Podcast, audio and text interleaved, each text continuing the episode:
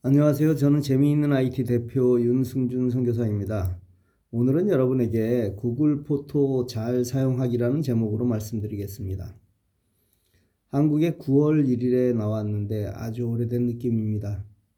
작은 매형이 돌아가시고 또 장례식이 끝나자마자 바로 코로나에 걸려서 홀로 격리하고 그리고 손 수술 우여곡절을 많이 겪으면 길게 산 느낌입니다. 본격적인 사역을 시작도 하지 못했는데 꽤 많은 시간이 흘렀습니다. 물론 그동안 만난 사람도 많고 또 적지 않은 일을 한 것은 사실이지만 오프라인 강의를 많이 못해서인지 아무것도 하지 않은 느낌입니다. 오늘이 11월 중순인데 아침 기온이 영하랍니다. 창밖을 통해서 보니 패딩을 입고 출근하는 사람들이 대부분입니다. 이렇게 훅 겨울이 오는 걸까요? 인생에도 이렇게 갑자기 겨울이 찾아오는 분들이 많을 텐데 내가 지금 어느 계절을 지나든 잘 사는 방법은 가치 있는 일을 하는 것입니다. 나를 위한 가치도 중요하지만 내게 주신 것으로 타인을 위한 삶의 시간을 점점 늘려가는 것, 내게 주신 것을 타인을 위해 흘려보내는 것, 그런 가치 있는 일에 더 큰 비중을 두시길 바랍니다. 오늘은 구글 포토에 대해 말씀드리겠습니다. 사진은 우리 삶에서 정말 중요한 위치를 차지하고 있습니다.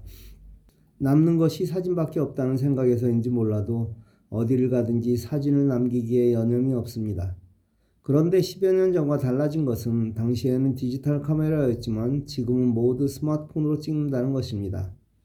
스마트폰의 고성능화는 곧 카메라의 고성능화를 의미한다는 말이 있을 정도로 카메라의 성능은 엄청나게 발달했습니다.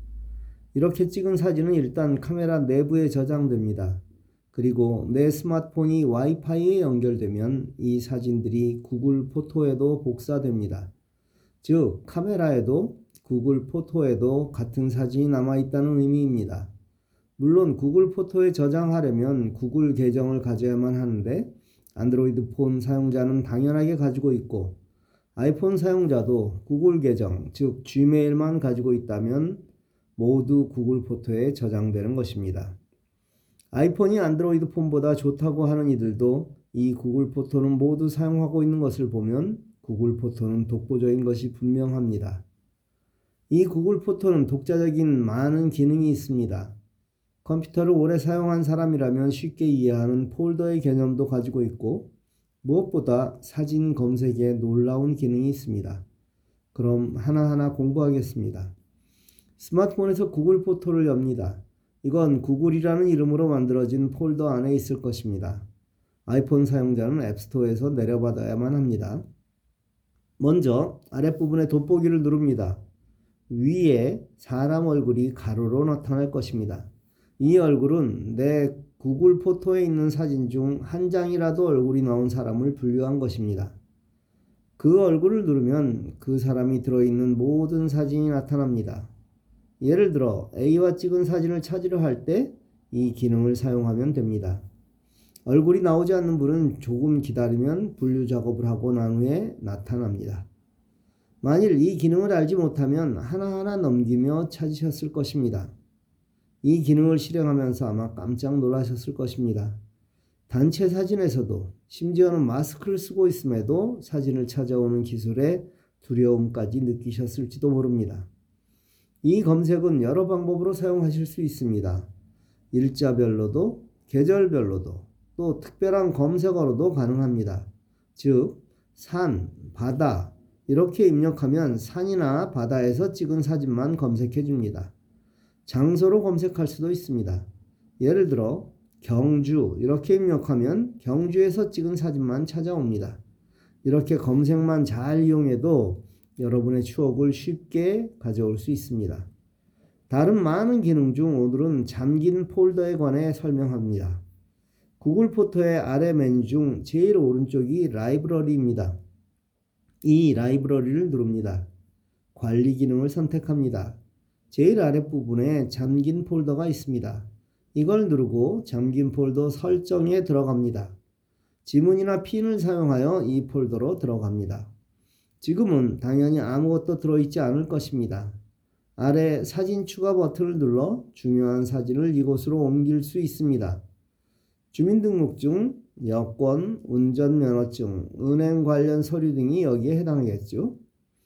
이 잠긴 폴더는 삼성폰의 보안 폴더와 같은 개념입니다. 이렇게 이곳에 옮겨 놓으면 구글 포토에서는 사진이 보이지 않습니다.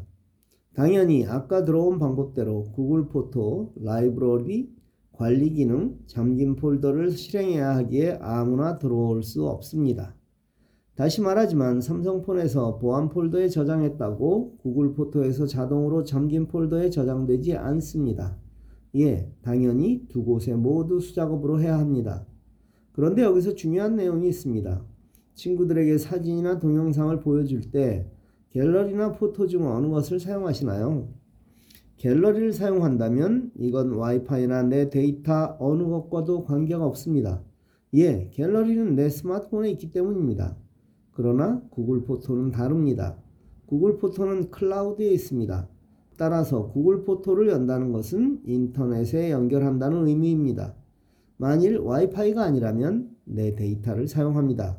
따라서 와이파이가 연결되지 않은 곳에서 구글 포토를 오래 사용한다는 것은 내 데이터를 많이 사용한다는 의미입니다. 만일 내가 데이터를 unlimit으로 사용하지 않는다면 구글 포토에서 사진을 보았을 뿐인데 데이터 사용량이 아주 많이 늘어날 것입니다. 주의해야 합니다. 그래서 제가 나이가 많은 분일수록 무제한 데이터를 사용하시라고 권하는 이유이기도 합니다. 오늘은 여기까지 하겠습니다. 감사합니다.